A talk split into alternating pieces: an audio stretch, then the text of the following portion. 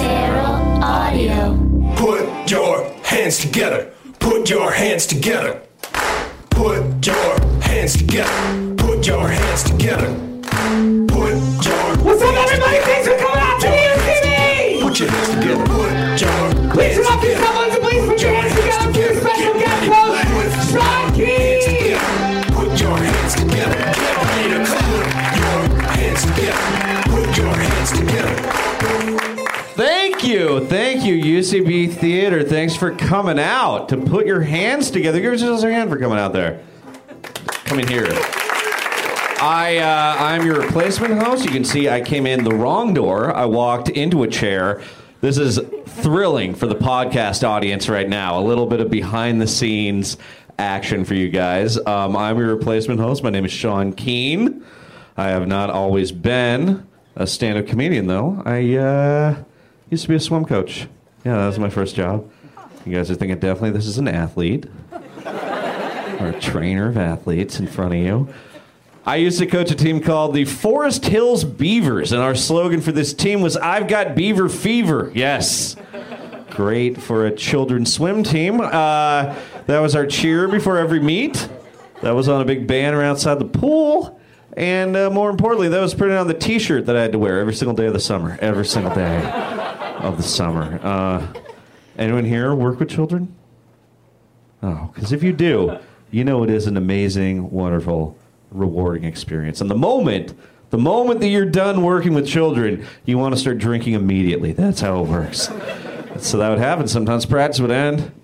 Coach Sean would decide to go to a bar, forget he was wearing an I've Got Beaver Fever t shirt. That was not a popular look at the bar because this was just a shirt that one of the team moms had made at her house.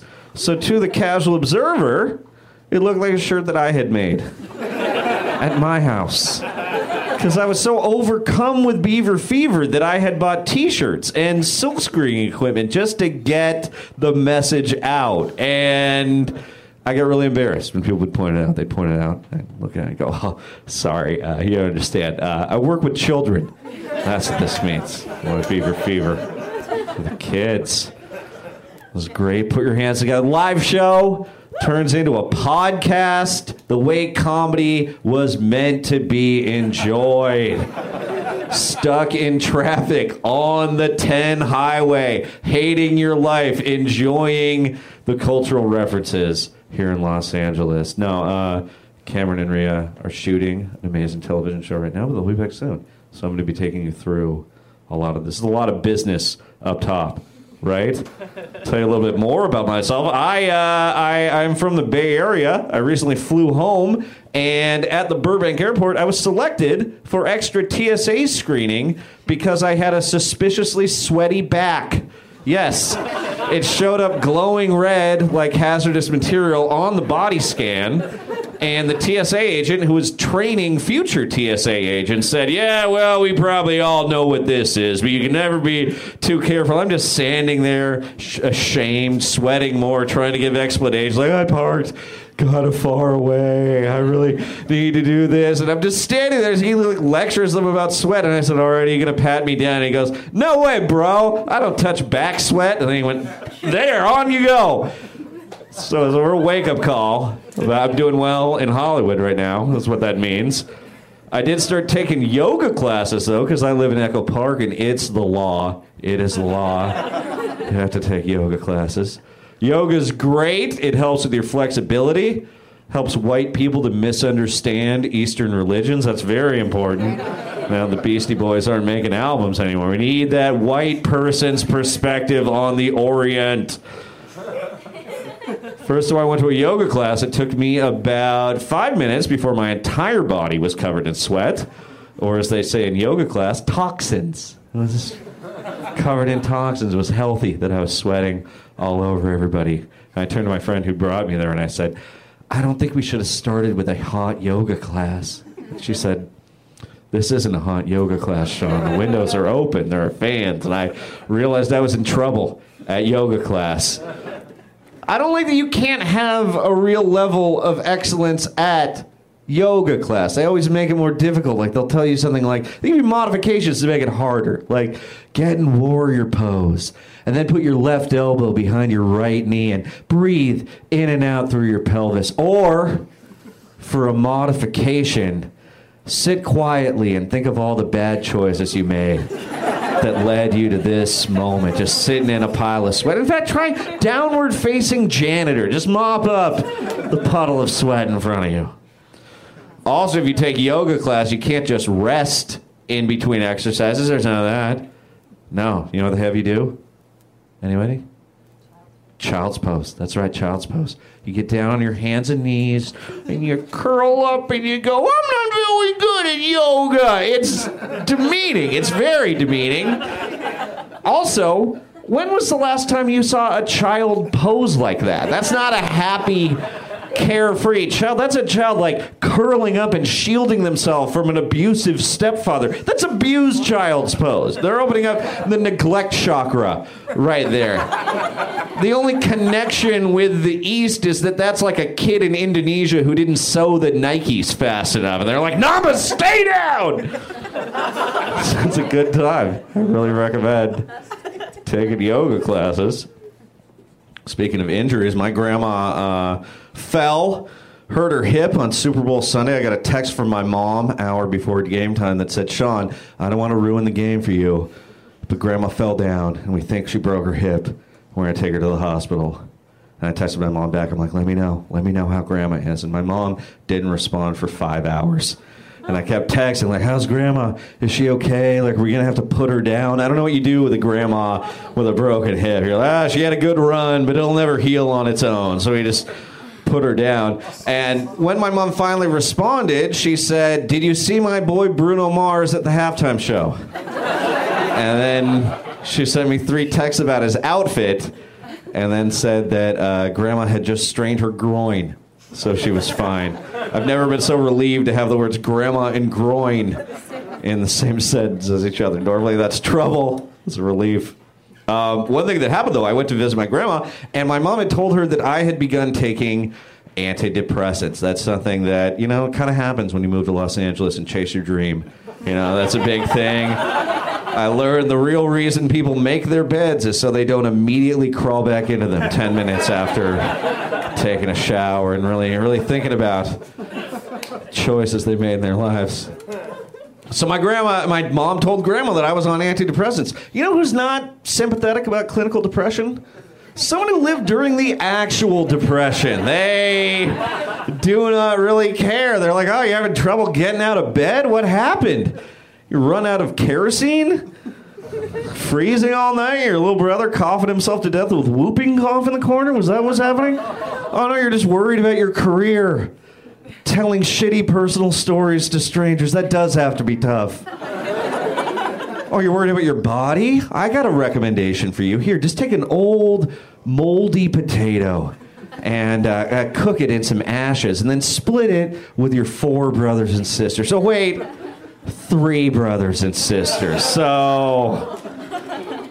Grandma's doing great. She's angry and mean, and she outlived my nice grandma by 30 full years. It was great. It's that depression era. All right. Because uh, one nice thing about living in LA is though you get to see a lot of uh, you get a lot of movies. You get a lot of movie screeners from your friends who are more successful and in a union. And like ah, a DVD with a lot of watermarks that you can't pause or fast forward. That's how you want to enjoy it. I saw the movie The Revenant a couple weeks ago, and that's not how you want to watch The Revenant. You need to see The Revenant on the big screen, wearing a fedora and vaping. That's how you got to enjoy that. They made a really big deal about it because uh, Leonardo DiCaprio apparently learned two Native American languages, which I'm sure he uses a lot in his casual conversations. You know, like up in an MMA fight luxury box talking to David Blaine and Tobey Maguire and Algonquin. I'm sure that happens a lot. Well, they also said that he ate like an elk liver and he's vegan and he climbed into a horse carcass, but he loves animals. I'm like, well, is this really even in the top 100 disgusting things that Leonardo DiCaprio has put in his mouth in his lifetime? He dated Trishelle from Real World Las Vegas. You know what I mean? Like, it's not that big a deal that he's not a vegan. He didn't have to put his penis in the horse carcass. You know what I mean? He was fully clothed. In the, you guys did not go along with that part of the joke, and I respect that. You know, I was, I was reality show shaming, and that's not okay in 2016. I am excited uh, about everything I liked when I was eight years old being force fed to me for the rest of my life. Just remakes of like, hey, you liked Batman? Well, guess what? We're gonna kill that guy's parents every five years. We're just gonna shoot him down in an alley, watch him bleed to death. Ah, it's gonna be great. Kind of. Uh, I always think those movies are a little unrealistic. The main thing being that. Um, Clark Kent, Superman, has a job at a newspaper in 2016. No, that's unrealistic. Like, I'm okay with the space lasers and the kryptonite, but like a job in journalism? Come on, man. It also seems messed up that he goes from a dying planet directly into a dying industry. Like, oh, that's so messed up. He's lost so much, and all his coworkers will also go away. But it just seems like that's messed up in 2016 because someone's going to call for Superman's help. They're like, oh, these orphans, they're on a bus and the bridge is going to collapse. You got to save them. Clark Kent, call your friend Superman. He'll be like, yes. I just have to figure out this list of the 29 things that only kids who grew up in Metropolis in the 90s know. And I have to figure out this slideshow of cats that look like Lex Luthor. And then all the orphans die just because of page views. And that's that's tough. All right, that's how I'm ending. Orphans dying because of page views. But you guys, you have a great lineup of comics tonight. You guys excited about the show? I like it. We got people with beards. We got people clapping. We got people a little, maybe not not coming on board all the way to host Sean Keane. But you know what? It's going to be a great show. And yeah, you have a great performer coming up right now. Uh, he is originally from he's from New York City. Lives in L.A. now. He's a writer for the late show with James Corden. Please make it loud for Jared Logan.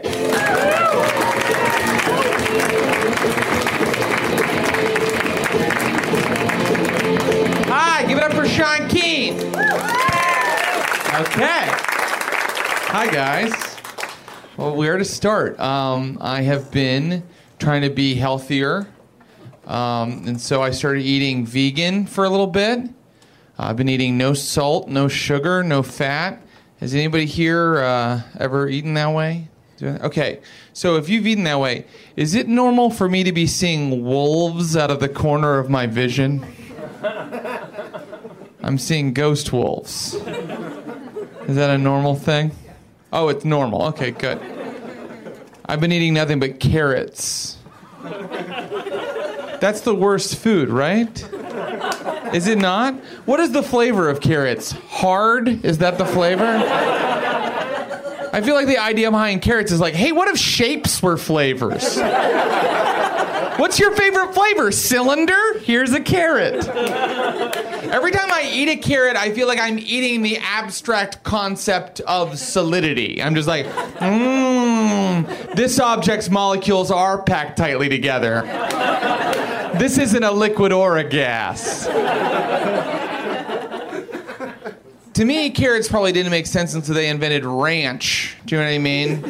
And then people were like, oh, I get it. You can eat the spoon. Ah. I had an experience recently. Have you ever had a, a waiter kind of passive aggressively remark on what you're getting, almost like accidentally? I was in a restaurant, and for some reason, I don't know why, I ordered the calamari salad, and the waiter was like, "Oh," and then like had to like look at the menu to be like, "Oh, I guess we do have that." Okay. And then later, when he brought it to me, he was just like a little passive aggressive about it, but he wasn't trying to be. He was just like, "How's that calamari salad doing?" That's how he asked it. It was fine. It was calamari on top of salad. It worked out. I came here recently from New York. It's a it's a real nasty place. I like it much better here. New York covered in rats. That's true. I'm not. What place do you go to that's just filled with rats? Dracula's castle? The only other example I can think of. Like New York, okay, when I lived in the South, I used to live in the South, and sometimes in the morning I'd be going to work, and I'm not shitting you, a bunny rabbit would hop across the street. Yeah, and I'd be like, oh, my day had a bunny in it. And when I'd be going to work in the morning in New York, just legions of rats would be crossing. There were so many rats in New York. Sometimes at a restaurant, I would order food and the waiter would bring my food, and then I'd have to go, Oh, I'm sorry, waiter, this is rats. And he'd be like, Oh, you're right. And then he'd bring me food. There were so many rats in New York. Sometimes I'd turn my air conditioning on, and then just rats would come out, and I'd be like, "Nah, I had it set to rats," and then I would change it to air. The South wasn't, you know, perfect either. I didn't want to stay there. There's no, there's good things about the South, and then there's bad things. Uh, one thing is they're too polite all the time in the South. Like they'll be polite to stuff. Like I was walking in South Carolina, and I was walking with some Southern friends, and this big cockroach ran across the sidewalk, and I was like, ugh. And then my one Southern friend was like, oh, that's just a little old palmetto bug. No, it's not. What are you talking about? Palmetto bug? You can't make something better by changing the name. If I see a rat, you can't be like, oh, that's just a garbage mouse. Don't go down that alleyway. There's a lot of wallet borrowers. People think the South is racist, and it is. But what people don't know sometimes is that the people down there are just aren't even very good at being racist anymore. A lot of them, like I knew, like a lot of old ladies who were basically racist, but not very good at it. Like if you were hanging out with some of these old ladies, they'd be like, "I hate the Jews," and then you'd be like, "Well, I'm a Jew," and they'd be like, "Oh, well, I like you. Do you want some pie?" I have. I can't stick with my principles. Um, what else did I want to tell you tonight? Oh, this is something. So I feel like sometimes there's a stigma on Southern people. I I, I was on uh, Twitter looking at Katy Perry's Twitter feed, which I look at every day. and she was about to do an appearance on TV singing with Dolly Parton. And Katy Perry typed into her Twitter feed, she typed, Getting my boots blurjangled so I can sing with Dolly on the TV tomorrow. That's how she typed it. And I just wanted to be like, does Katy Perry know that being Southern isn't a developmental disability? We're lucky she wasn't singing with Jay Z. Who knows how many N bombs she would have dropped? And I wondered, is Dolly Parton like composing a tweet right now, like about to get a tan and lose my faith in God so I can sing with Katy Perry on the TV tomorrow? I don't like Katy Perry. I, I, I know it's sad for a grown man to hate a little girl, but I don't like Katy Perry. I. Uh, Here's my issue with Katy Perry, okay? Her marketing is like the same as like Las Vegas. Do you know what I mean? Like, what's the idea behind her marketing? Like, it seems like it's like, it's for kids. Wanna fuck? Like, what? Ooh. ah, why is that the same thing? No, no, no, no, no. Two different things, I think. Life is a series of humiliations. I'll tell you about a couple of mine real quick. Uh, when I lived in New York, I used to live, acro- uh, well, I worked across, sorry, I worked across the street from an Einstein Brothers Bagels. Yeah, very delicious place. And they had a sandwich there called a Spicy Elmo. And what a Spicy Elmo was, was eggs, bagel, cheese, and then Chipotle mayonnaise. And what I decided to do with my life was to eat one of those every day. Every day that I lived. Every single day that I lived, I decided to eat one. For, for a long time. Okay? Now, I kept eating them and I ate a spicy Elmo every day until the day the woman that worked at the Einstein Brothers started to call me Spicy Elmo. Spicy Elmo. What'll it be, Spicy Elmo? I bet I know. It's a Spicy Elmo, right? Have you ever been called by the worst thing about you? Have you? Hey, bedwetter, how's it going? Treats the elderly poorly. That was it was tough. It hurt.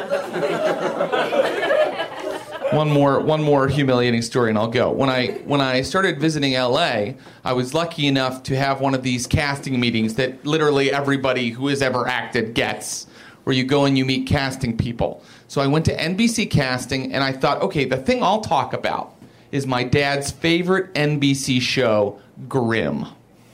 My dad loves Grimm. Do you know what Grimm is? It's where there's like a guy and he hunts supernatural, like he fights Rumpelstiltskin with the help of the big bad wolf. It is a stupid show. my dad really loves it. So I was like, this is my in to talk to these people. So I was like, uh, my dad loves Grimm. And the lady at NBC Casting goes, Oh, that's cool. You know, I could see you as some sort of cow creature on Grimm. I looked it up. That's not a thing on Grimm. She had to invent a thing to hurt me with. Also, can you imagine my father watching Grimm and I'm on there like, "Nah, nah," and he's like, my boy finally made it. Have a good night and enjoy your show. Bye bye.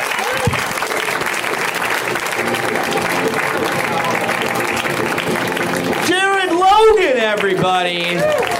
He is a firework. He baby, he is a firework. Uh, you can check him out. He's got a new podcast called the Secret Masters Podcast. You guys clearly love podcasts as you're at the live recording of one, but you're going to listen to it again because of just how much fun you guys had tonight. Right? Yeah? All right. Okay. There we go. Uh, all right.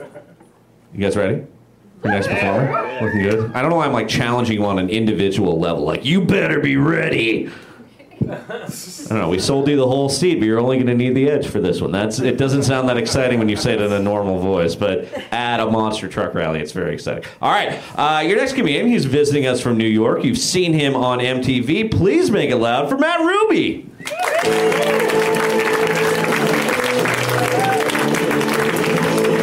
Thank you guys.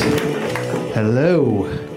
Uh, did you guys know that every time a woman posts a photo of her engagement ring on Facebook, a feminist loses her wings? Just found that out today. I am fascinated with Facebook and gender stuff that happens on there. Uh, I'll give you another example. I find that uh, women are much more supportive of each other than men on Facebook. I feel like every girl can post any profile photo and it instantly gets 300 likes from all her supportive female friends. Just being like, OMG, you look gorgeous. You are beautiful. I literally can't even. Dying. Like, that is not my Facebook experience. I could post a photo of LeBron James and the Loch Ness Monster finding that missing Malaysian airplane. Gets one comment from my uncle asking me to call him. then I'm flagged as inappropriate. it's my Facebook experience. But I think that's probably fine because I'm bad at taking compliments anyway. I don't know if it's a Jewish thing or what, but anytime someone tells me they like a piece of clothing I'm wearing, I feel the need to tell them how little I spent on it. I don't know why I do that. People are like, I like that sweater. I'll be like, oh yeah, there's a hole in it. I got the Salvation Army, only 10 bucks. What a steal. it's weird because I don't do that with other stuff in my life. It's not like people are like, hey, your girlfriend's really cool. And I'm like, oh yeah, low self esteem. I got her at AA. yeah, daddy issues. She's a cutter. What a bargain, huh? Wouldn't do that. Come on. I uh, fascinated by this election. What's interesting to me is that the people in red states seem to be the ones most afraid of terrorism. It's amazing to me because we're the ones who are going to get hit, but the red state people, they're the ones who are like, we ain't letting any Syrian refugees into Iowa. We ain't going to let any Muslims into Kansas. It's like, yeah, they're not trying to go there. no one's trying to blow up your corn maze. You know, it's not like ISIS is sitting around and be like, well, we could blow up the Capitol building in Washington, D.C., or there's a Piggly Wiggly an hour outside of Tulsa. it is extremely vulnerable.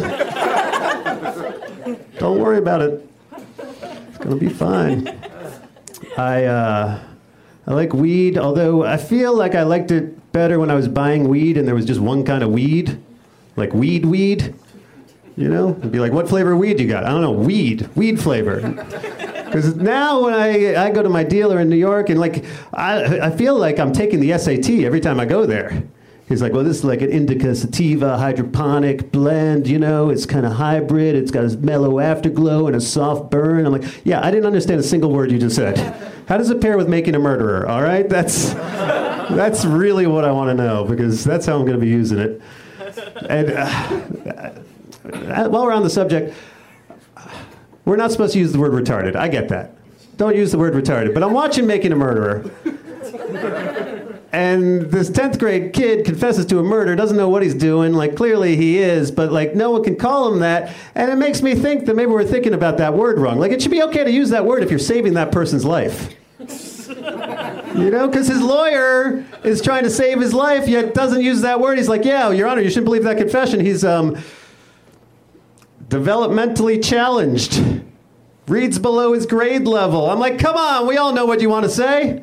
I want his lawyer to be like some dude named Sully from Boston in 1975. Just walks into the courtroom. He's like, Your Honor, come on, he's wicked retarded. Don't buy that confession. He's a retard, Your Honor. You know, if someone's defending me and I'm pleading insanity, I don't want them to be like, he's a little bit unstable. I want them to be like, yeah, he's batshit crazy. Come on.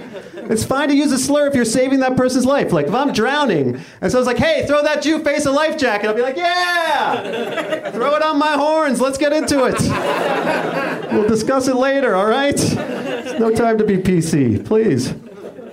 Oh, boy. But yeah, I'm, I'm a Jewish guy. People, uh, what do people say? We're obsessed with money, right? I don't know. I don't think we always think that through. Maybe Jews are kind of interested in money because we can't really go to jail because there are no Jewish prison gangs. Right? There's one prison gang for white people, and they are not especially Jew friendly. You know, as a Jew, your main goal in life is to avoid the phrase, oh, I'm not worried about it, the Aryan Brotherhood's got my back. You know? I mean, you go to jail, it's not like they're like, oh, these are the Bloods and the Crips, and these are the Levines and the Cohens. it's not how it goes down. Well, it would be funny if there was a Jewish prison gang, just the most passive aggressive gang in jail. Like, you know, like, well, I prefer you don't stab me, but apparently your feelings are more important than mine.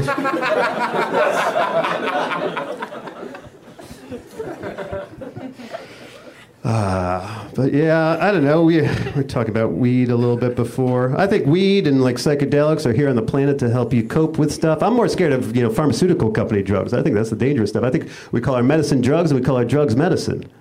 You know, I say that to people and they're like, "Oh yeah, pharmaceutical companies are so bad. How come I don't hear about it on the news?" Hear about it on the news? Who do you think pays for the news?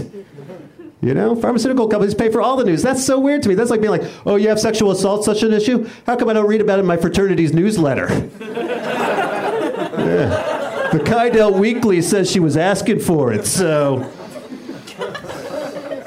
It just doesn't make sense. But, you know, I like doing jokes about religion and drugs. It gets weird sometimes, though. After a show recently, this guy came up to me. He's like, you know, you need to find God and stop doing drugs. I'm like, all right, you're so religious. Have you even tried drugs? He's like, no. I'm like, how do you know you don't like them? He's like, I don't need to try drugs to know that I don't like them. It's like, all right, well, now you know how I feel about religion. He's like, well, have you read the good book? I'm like, I don't know. Have you tried the good weed? They're doing miracles with edibles right now. He's like, Jesus turned water into wine. I'm like, Jesus turned THC into gummy bears. What's your point here, all right? Miracles left and right. But trying to, trying to do the right thing, say the right thing, you know, not be that guy. Give an example. I know this guy. He's like, how come women are demanding equal pay at work, yet they still want guys to pay for drinks when we take them out? How's that fair? And I read Jezebel, so now I know. All right? Because I've been paying attention. But ladies, you got to come out and tell us. Dudes don't know. You got to be like, oh, you want me to pay for half of dinner? I'm going to tell you what I spent the past year on my vagina, all right? Yeah, let's go down this list, shall we? Because it's $1,200 on birth control, $80 on tampons, $30 on Midol, $20 on cranberry juice that UTI I had. $150 on a gynecological exam, $300 on bikini wax because you like it when I look like a 12 year old, which is weird. $60 on the morning after pill because you said you were going to pull out. And $80 on a vibrator because you can't find the G spot. Yeah, so we'll go Dutch on dinner when you go Dutch on my vagina, all right? Let's be honest, this thing's a goddamn money pit. the joke was very pro woman, but you guys tightened up. That is interesting. All right, guys, I'm Matt Ruby. Have a fun time tonight. Thank you.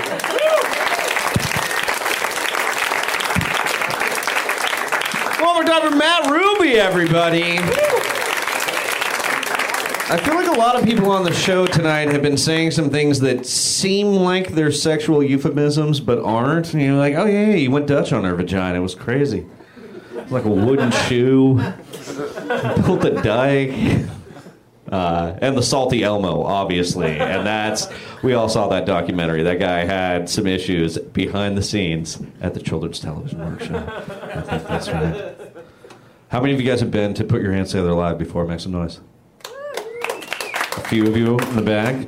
Do you feel weird that only one side of the stage is seated right now? People on the left here. Is that uncomfortable, or is it like you, you you knocked them out in some kind of like battle royale UCB audience game where it's like, yeah, we're hanging in there. Two sides of the stage enter, one side leaves. I don't know. It probably was just ushers, though, right? You didn't really have any deep opinions on it. You were like, oh, we kind of wish Cameron was here tonight. No, no, you guys, uh, no, but it's a good group. I think I see a lot of plaid. I see a lot of hats.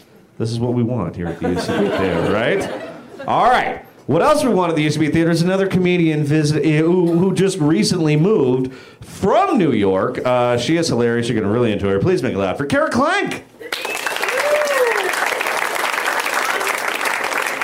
Hi, guys. Yeah, just moved here from New York, the rat capital of the world. That's been covered. Um, how's it going? Are you guys having a good night?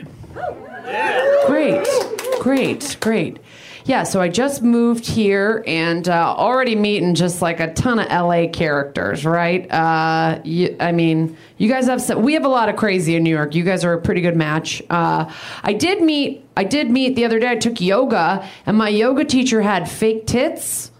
I was like, what? What? That's like what? That's not your brand. What are you doing? You're supposed to teach me how to have like rock hard boobs from doing like downward dog. Why are you? That's like teaching someone a voice lesson with auto tune. Like you're not allowed to cheat like that. I could just tell she did like an inversion and her two boobs were like namaste up here. Like they did not go anywhere. they were rock hard.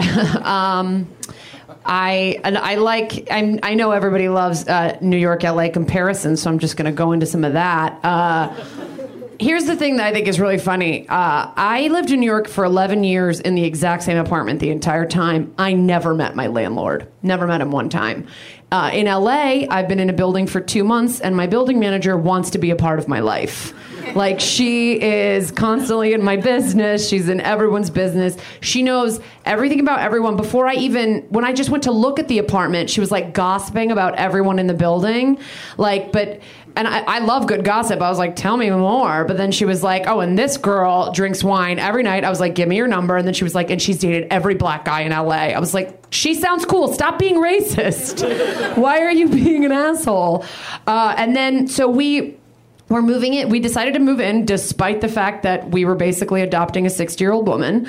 And she was like, uh, are you guys can have cats and do- a cat or a dog if you want. And I was like, oh no, we're not pet people. We're not going to have uh, any of those. And then she was like, oh, I know that I said you could have a cat, but uh, we had a resident one time here who had a puma, and that's not okay. And I was like, oh my, thank you so much because I swear signatures were almost going down on our Puma adoption. You guys, there are so many Pumas that need a good home. Really. Like I was like, we it's like we said we didn't have kids, and she's like, Your kid can't swim in the pool with a diaper on. Like, we're not gonna have one. So stop giving us the rules. No pumas. You're the worst. Um, yeah. So I uh, I went to Vegas recently, guys. I uh, went to a bachelorette party because I wasn't getting enough email. So if you're ever feeling lonely, just sign up for a bachelorette. It's never-ending communications. Um, about pretty much nothing. Just a lot of like, yay, woo, can't wait. Like that's it's just that forever. Imagine your inbox is just filled with like emojis and like, woo, that's all it is. Um, so I went, uh, and you know, you go on these bachelorette parties, and like you usually know like two or three people besides the bride, maybe, and then it's like a bunch of her lame friends from home or whatever. And so we're all emailing about nothing. A lot of woos are going around, and then one girl is like, um, what hotel are we staying at? Like, I, I hadn't even met her. I didn't know that that was what her voice would sound like, but I was pretty sure. Um, she was like, what hotel are we staying at? And we were like, um, the Mirage. I mean, to me, they're like, they're all pretty much the same. And she was like, is that where the tigers are? Like the tigers from Siegfried and Roy. And we were like, uh, yeah, they don't really perform anymore. Something happened, but I don't know if you heard. She was like, oh, well, I can't stay there. It's a moral issue. I, I can't stay there. And she stayed at a different hotel from the other 10 of us. So I just want to recap for you guys. Um, Las Vegas, just an endless parade of human atrocities. And she's just going to throw it all behind large cats, right? There is a child prostitute in every hotel in Vegas, you guys. And she's just like, no, those cats are not being fed right. Like, I can't. I just, we went out to dinner and I just ordered a tiger burger. I just ate it slowly in front of her and she was like, that's not a thing. And I was like, mm, I called ahead. Siberian delicious. Oh, I like the uh, I like the vibe you guys have going about weed out here in California. It's pretty it's pretty chill, you guys. It's pretty good. Um, I don't smoke like a ton of weed, but I do it like I do like to do it here and there. Um, there's no cops in the audience, right? You guys are cool. All right. Is that even a thing? Did you get even get arrested in this state for weed? Like, especially even just for talking about it? I don't know. I feel like I'm, I'm willing to try. So I love to smoke it once in a while, but my husband is like one of these people who. Oh my God, you guys! He thinks that like the NSA is like tapping his conversations about weed. Like he's he one of these people that thinks it's like a felony to talk about weed. Like so he uses hand gestures and facial expressions. You guys know anyone like that? Like he'll be like, after this party, why don't we go home? We could like, I'm like, what is happening to your face? What are you doing? He'll be like, we could like, you know, and I'm like, oh, cool. And after that, are we gonna like, huh? And then, huh? And then, huh? I just want to get that my itinerary out of the way, right up front. You know how it goes. Uh, I am married. It's pretty good, guys. Pretty fun. Uh, we share a calendar because we're real. We're really exciting people. Uh, we share a calendar. The other day, my husband puts uh, sex into our calendar. He puts it in at like 11:30 at night on a Wednesday. I don't care about the planning, guys. That's fine with me. That's actually that really scratches something in the OCD part of me. But but he put it in the calendar for an hour. I was like, I, I don't have time for wishful scheduling. What are you talking about? So I just like zipped it up to 11:37, and I said, that's a hard out for me. I don't know where, where wherever we are at 11:37. That's when I got to bounce. Promised myself this was the year I was going to watch The Wire, and I honor my commitments. It's like hard out for me, and let's be honest, probably a soft out for you. So let's just let's make it let's make it accurate. Uh, I'm I'm like I'm kidding because honestly, seven minutes is like that's actually within the national average. I've looked it up, and it's fine. Like seven good minutes is fine. Uh, Who is telling everybody that sex is supposed to be like eight to nine hours of like humping and sweating and sheet twisting? Like that. Like it, it, that sounds painful and tiring and my hobbies are sleep and homeland if you can't tell that about me. So like uh, that's not interesting to me. But it's definitely movies and television right? They're the ones telling us to do that like tv movies the entertainment business. It's like they basically make you feel like if there's not a time lapse in your lovemaking that you're basically fucking up right?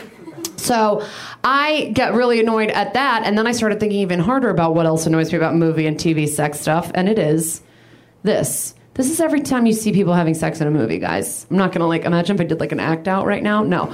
Uh, every time you see somebody having sex in a movie or a TV show, they're like, you know, it's all gorgeous and like, you know, sheets are covering every part of their bodies that aren't supposed to be shown. Relatable. Uh, and then when they're done, whoever rolls off of whoever, and they just like chat for a few seconds, and then they just go to sleep. So like no cleanup. We're not doing any cleanup. Is that is that what's happening? Okay. All right. That's cool. Well, what are the options here? That guy wore a condom and he's just wearing that bad boy till morning, right? He's like, tomorrow's trash day. I'll take care of it later. Or maybe they're relying on her birth control. She's on the pill. That's only 99% effective. I'm the first person to the bathroom to just make sure that we're taking care of that 1%. You guys know what I mean? I just, whatever. I just want to see a realistic post sex cleanup scene in a movie. I just want to see Olivia Wilde, like, teetering to the bathroom, being like, I'm going to go first. Do you have to go? Hey, let me go first. Just clean up that spot. I'll be right back. You know, that's all I want. And it's going to be so hot. Uh, I'll leave you guys with one more thing. I, I, I do like the whole driving thing here in LA. That's really fun. I, I drove before, obviously. I'm not like uh, tr- trying it for the first time, but I used to like rent cars and be in the middle of the country to like do stand up and stuff. And I, I like to listen to the radio because I like to know what, you know, the young kids are listening to. I like top 40 jams. I'm just going to come out and tell you that here at the UCB Cool Theater that I like top 40 music. Okay. You guys can do with that what you want. Uh, so I'm usually in the car driving, seeking, seeking, and like I'll hear some song that's like "I'm in love with a boy," and I'm like, "Oh, what is this? Is this Ariana? Is this Taylor? What do we got? What do we got?" And then the next line will always be like, "And he has risen." Oh, Jesus Radio, you guys. They are sneaky. This is why Christianity is still a flourishing religion. Sick hooks.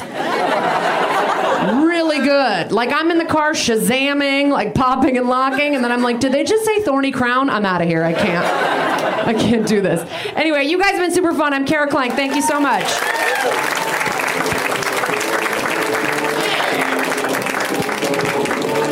Kara Klenk, everybody. One more time there. Uh, I do think it was interesting that uh, Kara's preferred interval for sex is seven minutes, which is also the usual length of a stand-up set. So I think like once you are a comedian long enough, you're like that's that's all I have to do is like a good seven minutes, and then they're they're not gonna want anymore. Honestly, like I I respond to lights now, and it's like clean it up. Finish it up. Stick to your tested material. Don't riff. Do not be riffing right now. And it also makes me think, in conjunction with that, uh, what a nightmare, what a nightmare Sting would be as a stand-up comedian. Just these like three or four hour sets, and he's talking about the rainforest, and he's intentionally not getting to a punchline because he doesn't want the joke to climax too soon. It's too meaningful with him and the audience, and then he plays the halftime of the NBA All Star Game in 2016, which no one has ever asked for.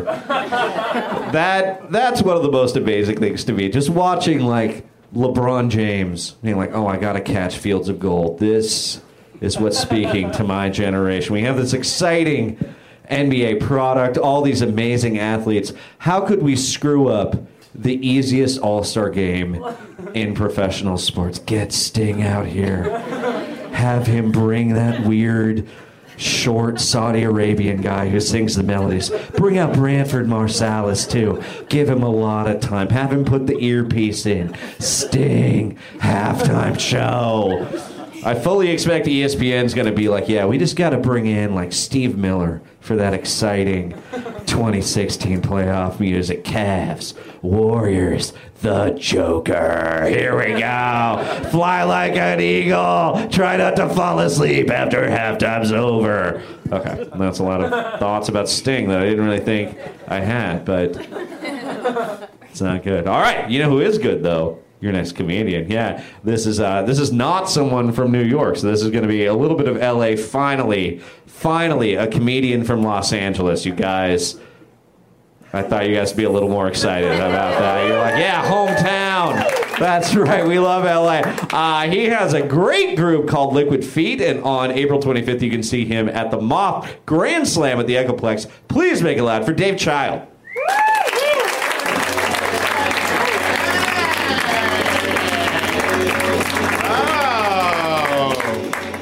Hey.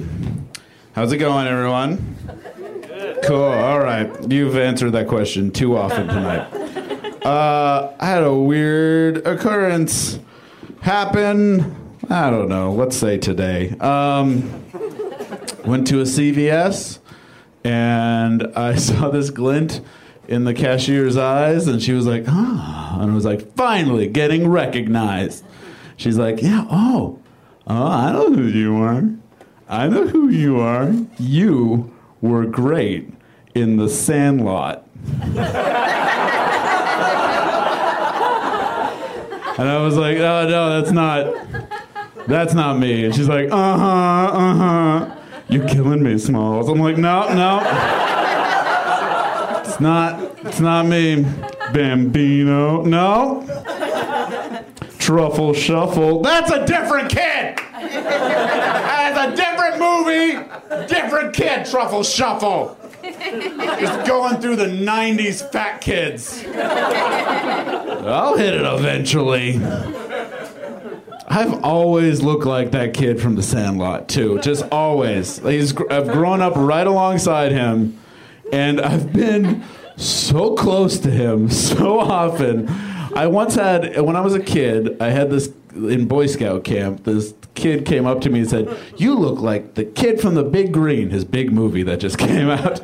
kid from the Big Green." And I was like, "Yeah, I get that a lot." He's like, "No, that's okay. I'm his cousin," and then walked away. And I was like, no, wait, I got questions. and just like, I think like two months ago, I saw him drive by on Franklin. He lives in this neighborhood.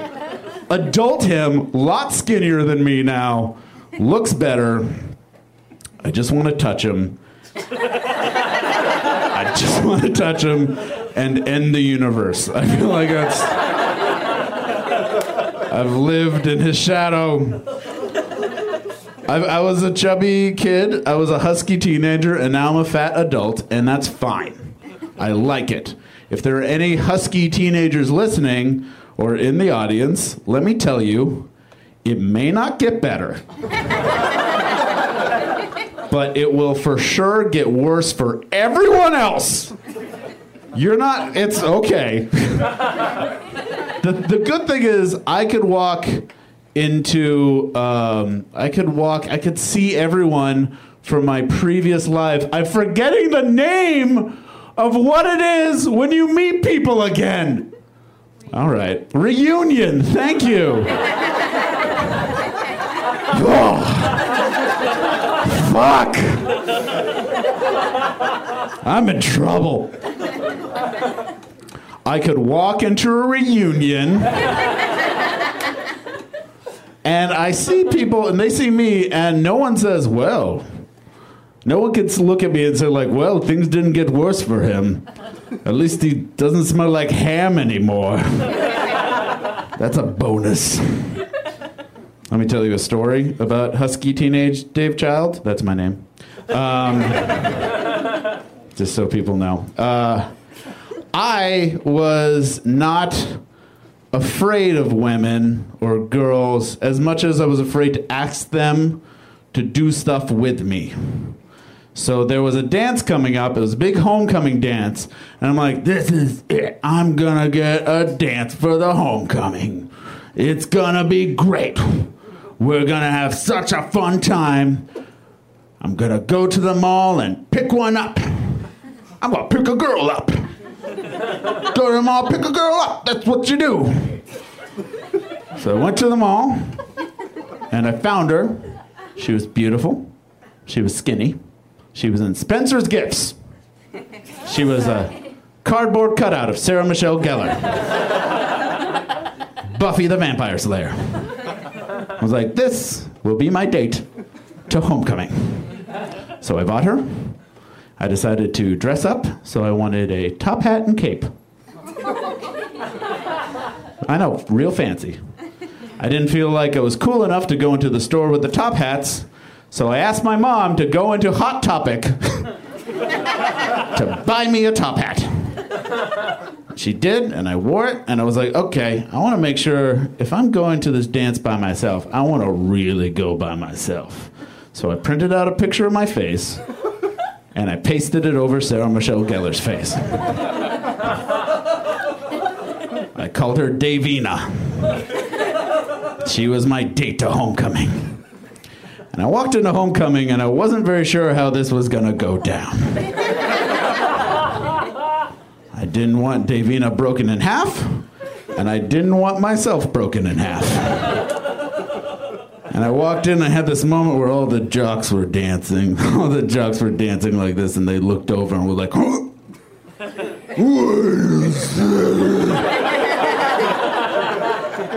That's no human woman. Bambino, which is what they called me.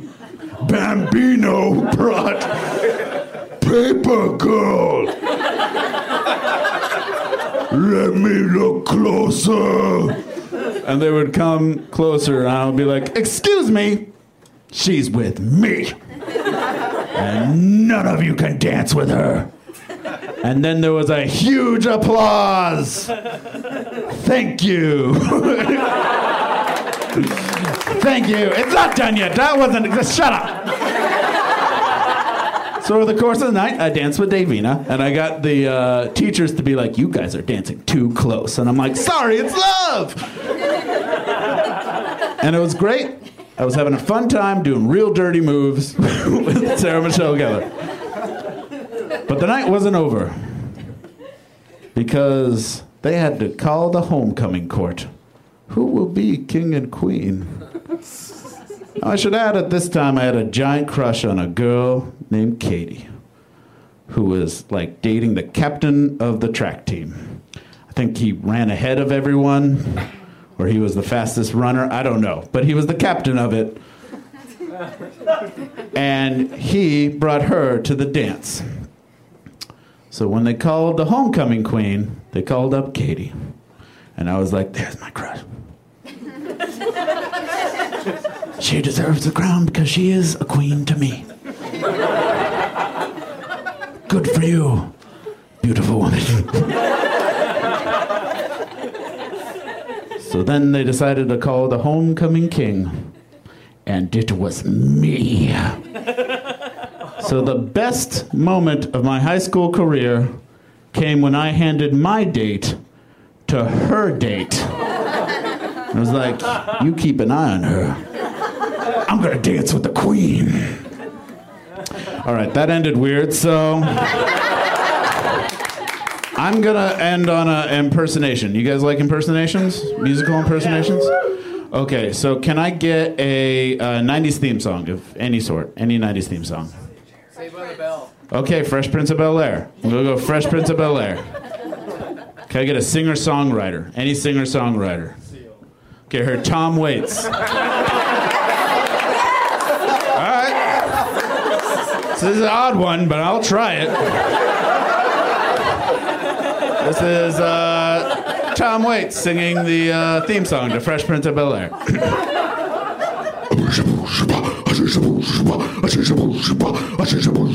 Oh, West Philadelphia, born and raised on the playground is where I spent most of my days. I children are Rex and Rex and Uncle. You and some people outside by the school with a couple of guys who were up to no good. I started making trouble in my neighborhood. I got one little fight and my mom got scared. Said you're moving on the auntie and Uncle to Bel Air. I wish you full camp and when it came near, the lights started fresh and there was dice in the mirror. If anything I can say to this cab is rare, but I, I forget it. Home to Bel Air. I push a push a I a push a I Thanks, I'm Dave Child.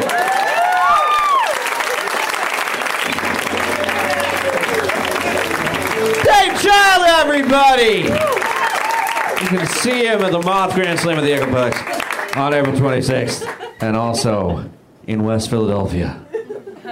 Fanning some guys. Uh, Dave apparently was a real Lothario in high school. I uh, well, let me tell you, I was a dumb kid growing up. I, I didn't know a lot of swears until I was way too old for them. I had like a summit in sixth grade with a friend of mine who had divorced parents.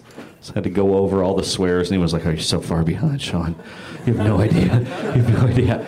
And that was tough because when I was in middle school, the uh, the most popular T-shirt you could wear as a sixth grader was something called a Big Johnson T-shirt. And remember the Big Johnson T-shirts? Yeah. Big Johnson T-shirts were fake ads for a product that were really just bragging about how big your dick was because what is middle school about, right? Except just packing heat every single day. As you come down to uh, earth science class, just bringing Big old Johnson into class every day. Uh, a typical Big Johnson t-shirt, if you guys are some of your young people, you don't know this, uh, it'd be like a fake, it'd be like Big Johnson baseball bats. You always know you're holding the, the good wood when you're swinging a Big Johnson. And, like, great, right? Uh, I actually didn't know that Johnson meant penis when I was 11 years old. So the whole line of T-shirts was really confusing to me. I'm like, well, okay.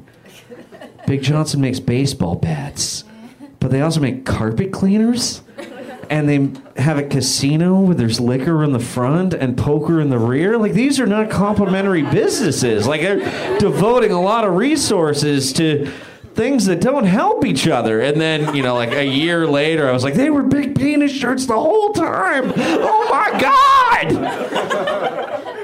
So I was always on my on, on my on the watch. I was always on edge for this. So um, when I got to college, I went to college in Northern California. Uh, kids from LA would wear T-shirts from one of their favorite fast food restaurants. Had not moved out of the LA area yet. A little place called In and Out Burger. And the first time I saw an In and Out Burger T-shirt, I was like, "All right, I get it."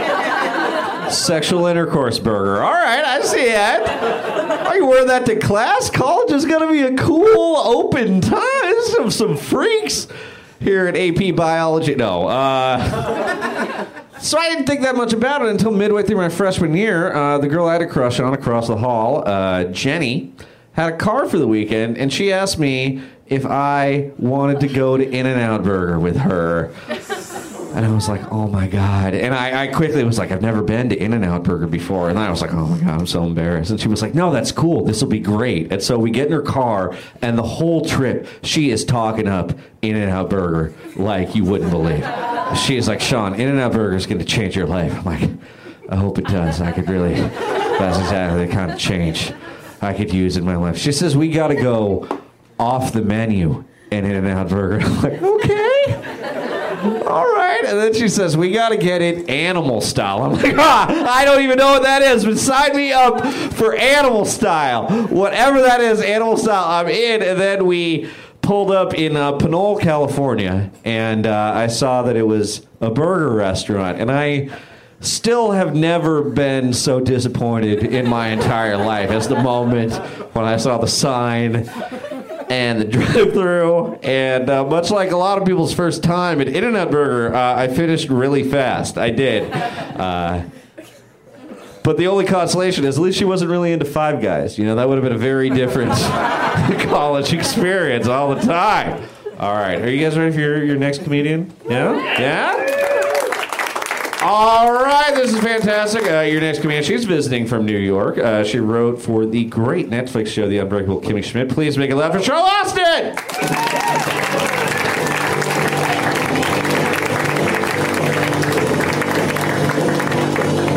Thank you. Hi, guys. How are you doing? Good. Awesome. So I just uh, I came back from India. I was in India for a month.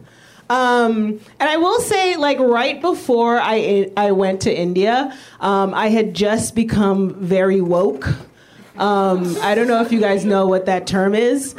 Um, it's a Twitter term. Uh, it's called hashtag Stay Woke. Um, basically, the history of it is just like it's mostly from Black Twitter, where a lot of Black people have become like very socially aware from things like Flint, Michigan, and the lead crisis, and like uh, Eric Garner and things like that. So every time you're just like super aware of things that are going on, you're like stay woke. Hashtag Stay Woke. And I just become like super woke, and like a part of being woke is that you just like hate America. You're just like America's garbage. Look at what they're like. Uh, the corporations are running everything, and then you just like never go to sleep because you're just like always awake because you're so mad. And I was just like so woke right before I went to India. I just like fucking hated America. I was like, I can't wait to go to India, bro. Literally two weeks in India, and I was like, God bless America. Thank God I'm America. I'm American. India is so poor. Oh my God. It's brutal. India is so poor. It is so brutal. Um, guys, just be like, ve- we're very lucky we're American. If you're not American in this room, um, I'm sorry. Uh, it's a really great privilege. Um, my husband is Indian. Um, we went to India to meet his family. Um, I found my husband on Tinder. Um, which I realize is like saying I found my doctor on Carfax. It's like not a place that you go to like meet a person um, that you might marry. Um, but we did. We we somehow got together. It's a miracle, and uh, he's really great. Um, my husband is a very like he's very he's a hippie. You know, he's like an Indian hippie. uh, he introduced me to shrooms for the first time. Um, I'd never done shrooms before. He like really set the stage when we were doing shrooms because he wanted me to have a nice trip, which I don't even know what that means. But turns out you can have like a really bad trip. Um, so he like put on, you know, he like turned the lights down nice. He like brought snacks in. He put on uh, Pink Floyd. Uh, if you've never heard Pink Floyd before, guys, they are amazing.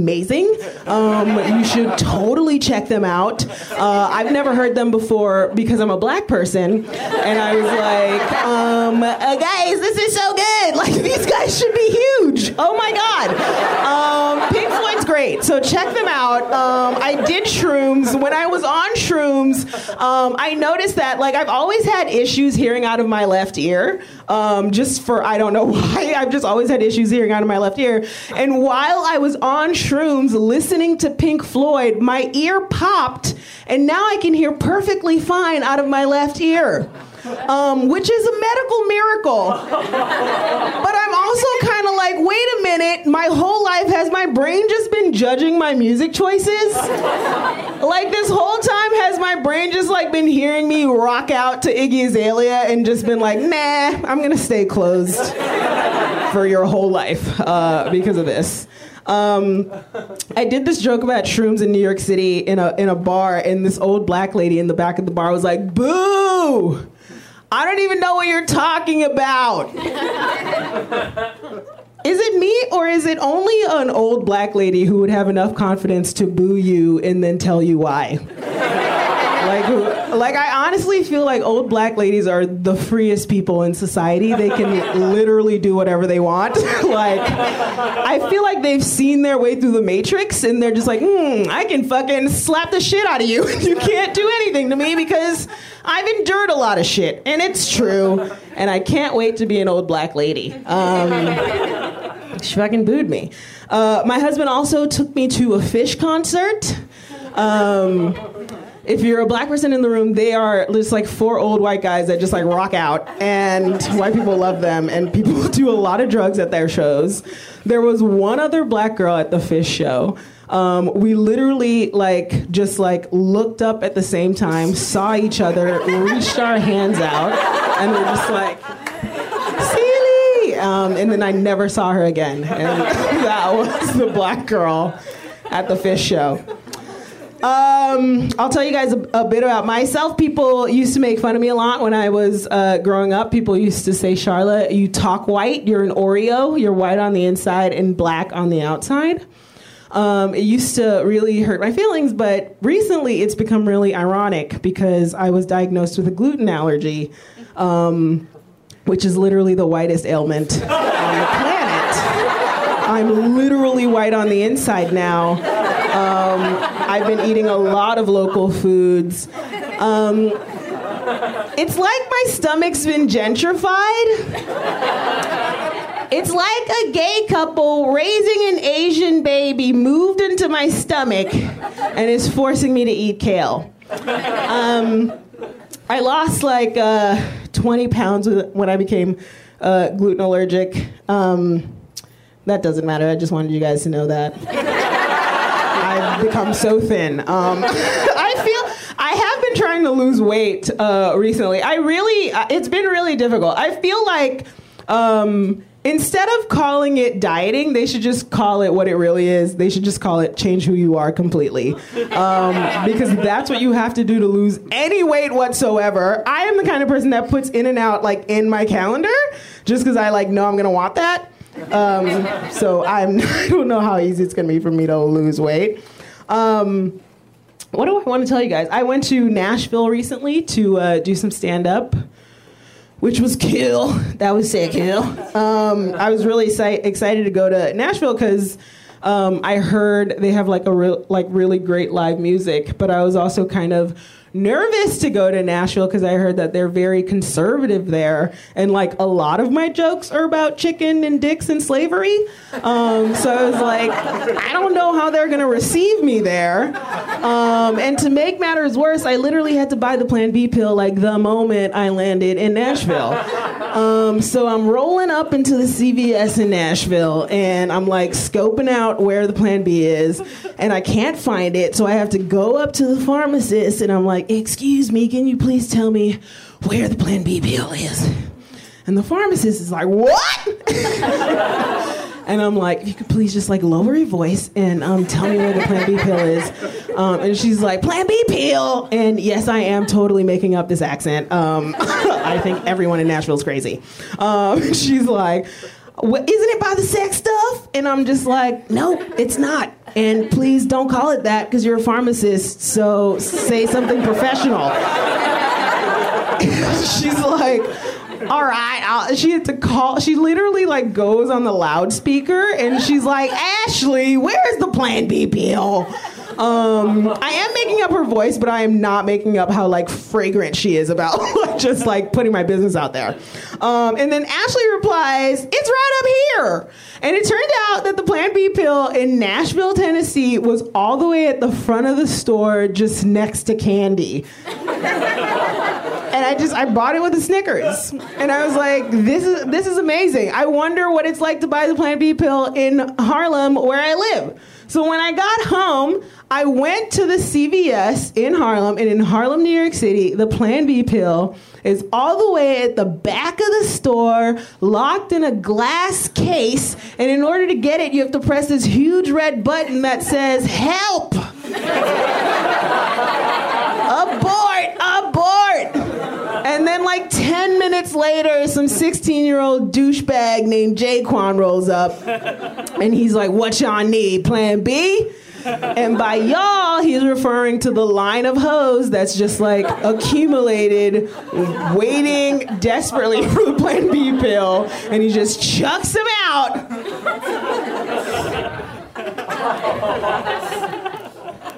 That's what it's like to get Plan B pill in New York City. Uh, the first uh, week I was out here, um, I was at a show, and you know, New York and LA like has some sort of rivalry, which I think is mostly just like New York based. like no one in LA cares about it. Um, everyone, like New York's like we're better, um, and LA is just like okay. and, uh, so like the first week I came out to LA, I did a show, and like some like random old white guy was just like, "Do you want to do some blow?" Like after the show, and I was like, do you, do you, "Are you asking me to do cocaine?" and he's like, "Yeah." And I'm like, "Well, what do you expect me to do for it?" And he's like, "Nothing. I just want to party." And I was just like, "Seriously, people in LA are the nicest people I've ever met. Like, what are they even talking about over there? Thank you guys. I'm Charla.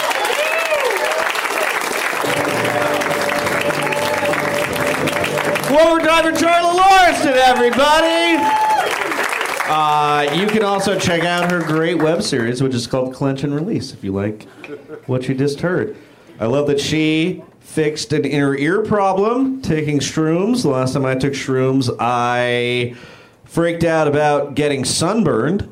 Uh, covered myself in sunscreen and then laid down in a bunch of mud in a riverbank for an hour and a half.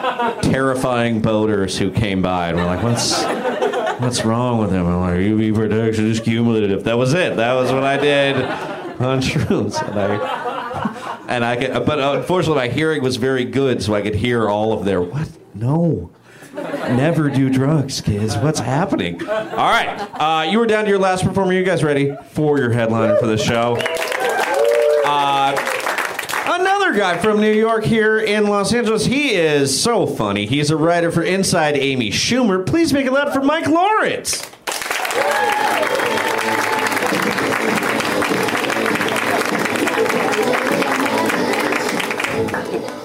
I just want to dedicate my set to uh, the section that's reserved for my parents' approval. Uh, How's it going, guys? Um, who's excited about this election? Clap if you're excited. Anybody? Okay, fair enough. All right. Okay, second question. Who the fuck is terrified? Who is scared and terrified and realizing that we have to go to comedy shows now because laughter might be illegal in a couple of months? The laugh camps. Uh, it's crazy. I wanted to get weirder. Like, I hope it comes down to Trump and Sanders. I really do. Because that'll be the closest we ever get to seeing two wizards cast spells at each other. I love Bernie. He's awesome. He always looks like he's teaching science outside of a college that just fired him. Like, you gotta learn about plate tectonics. Don't trust the textbooks, they're full of lies. The Book It program was designed by Pizza Hut to ruin our bodies and our minds. I mean, he's not. He's not gonna win. I'm. I'm, I'm gonna vote for Hillary. I'm not excited about it. I'm gonna do it. I'm gonna vote for Hillary with the same excitement I get when I eat frozen yogurt because the ice cream store is closed. Like, I'm gonna vote for her with the same passion I get when I tell my stepdad I love him. For you guys. Uh, because the alternative is is terrifying, right? Like like like Trump, like he the only purpose he serves is he lets you know which of your family members you don't have to acknowledge anymore. Uh, because Cruz, that's the creepy motherfucker. That's the evil guy with the scientifically proven punchable face. Like the only candidate that ever talked himself out of a sex scandal because you know there's five other women that wouldn't fuck him. Like. It's that face, right? He always looks like he's smelling a fart, but is clearly the one who farted. He looks like if Mrs. Doubtfire put man makeup on top of the Mrs. Doubtfire makeup. It's crazy. People always say that things are getting better in this country. It's the best that it's ever been. No, it's not. Here's something cops. What do we think of cops now? What's the main stereotype of cops? They shoot innocent people and get away with it, right? What was it before that? They were fat and loved donuts. Like, what the fuck? Now it's he was running at me. I had to shoot him 40 times in self defense. Before it was, did someone say sprinkles? Officer Fat Fuck. Man, the TV's getting shittier. Fucking Fuller House. They brought Full House back. I don't know why. They didn't see it. It's so uncomfortable. The whole show feels like Kim Jong Un captured the cast of Full House and forced them to act out scripts that he had written himself. But they haven't properly gone through Google Translate yet. Like he's like, cut it out, say the catchphrase, say how rude. no one wanted Full House back on the air. That's the thing with nostalgia. You just won the life you originally had when it was on. You know, you know my favorite part of watching Full House was when I was eating a meal that I didn't have to pay for in a body that hadn't fallen apart yet. I'm, a, I'm an angry nerd. I get super emotional about shit. I'm gonna tell you, uh, I got married uh, recently. I have a Green Lantern wedding ring, which is easy to do when you tell your wife it's fifty dollars on Etsy and she's Jewish.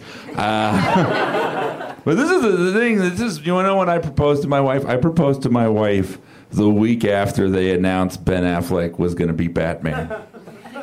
Because I was like, all right, that's that's it the longest relationship I've ever had is done. Like that was like Batman saying to me, "Go out into the real world now, and when she hurts you, I'll be back for you." Because I get so emotional. The last time I cried, I cried, I cried. I haven't cried in years, and I should cry every fucking day. I'm from South Florida. I worked at a McDonald's for seven and a half years, and I have the face and body of someone who's already buried three wives. Okay. I should be fucking weeping, all right? But the last time I cried was when uh, Deadpool came out. I fucking just bawled during Deadpool, like tears of joy. Like, because I never thought I'd get to see Ryan Reynolds be good in a comic book movie in my lifetime. I didn't think that was possible. Like I cried during that movie the way that old black ladies cried when Obama became president. It's like never in my lifetime. we survived Green Lantern. We survived Wolverine origins. I said I was from Florida, so you can understand why I thought it was okay to try that voice. Um, and it's crazy. Like I see these movies now. I saw Batman vs Superman. Anyone see it? That was the best review ever. Uh, like, you just sounded like Master P on the 20th take. Like, make him say, uh, mana, mana. Just put fucking diamonds on the cover. It's fine. it's terrible, right? They made a Batman and Superman movie for people who used to beat the shit out of me for reading Batman and Superman comics. Why do they have capes? So Doyle rules, right? It's the fucking worst. The only movie that's good for, like, the only people that's good for is Children of Divorce. That movie's the perfect movie for a child of divorce because it's your two favorite people you love growing up, and now they're fighting, and it's not your fault. And as a nerd, like people say it's cool to be a nerd now. No, it's not. It's all this fake nerd shit. Like this is what bothers me. You'll watch like a nerdy girl in a porn and she always takes the glasses off halfway through and can see perfectly fine. That's bullshit. The dick should be hitting her forehead a bunch, you know? And then and then she'll put them back on. She's like, "Come on, my glasses." No, a real nerdy girl would be like, "No, these are prescription."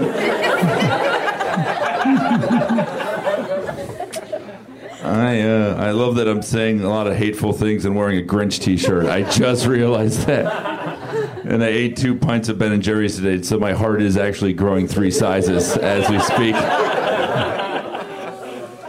I just yeah, I've had a shitty life. I grew up poor. You, you want to know the best thing about being poor is you're never attacked in horror movies. It's true. Freddy Krueger never attacks poor people because their dreams are too sad for him to invade. There's just some guy sitting around going, one of these days I'm going to be assistant manager of this Waffle House. And Freddy Krueger's like, I can't kill what's already dead.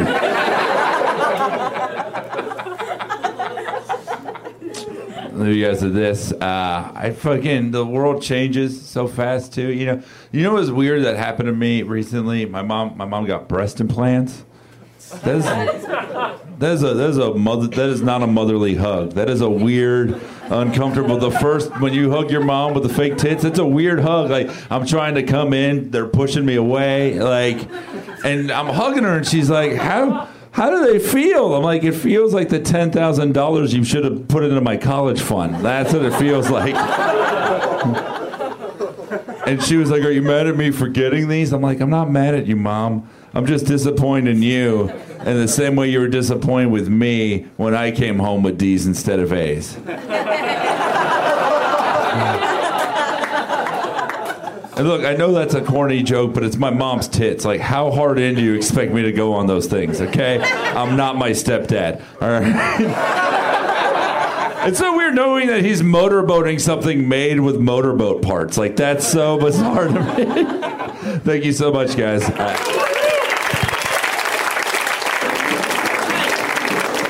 Mike Lawrence, everybody. And that is our show here Put Your Hands Together. How about a hand for Mike Lawrence, Charla Lauriston, Dave Child, Jared Logan, Kara Klenk, Matt Ruby. I'm Sean Keane. Uh, check out the show, download the podcast. Thank you for coming. Good night. Put your hands together. Put your hands together. Put your hands together. Put your hands together. Put your hands together. Put your hands together. Put your hands together. Put your hands together. Put your hands together. Get ready to laugh. Put your hands together. Put your hands together. Get ready to clap. Put your hands together. Put your hands together.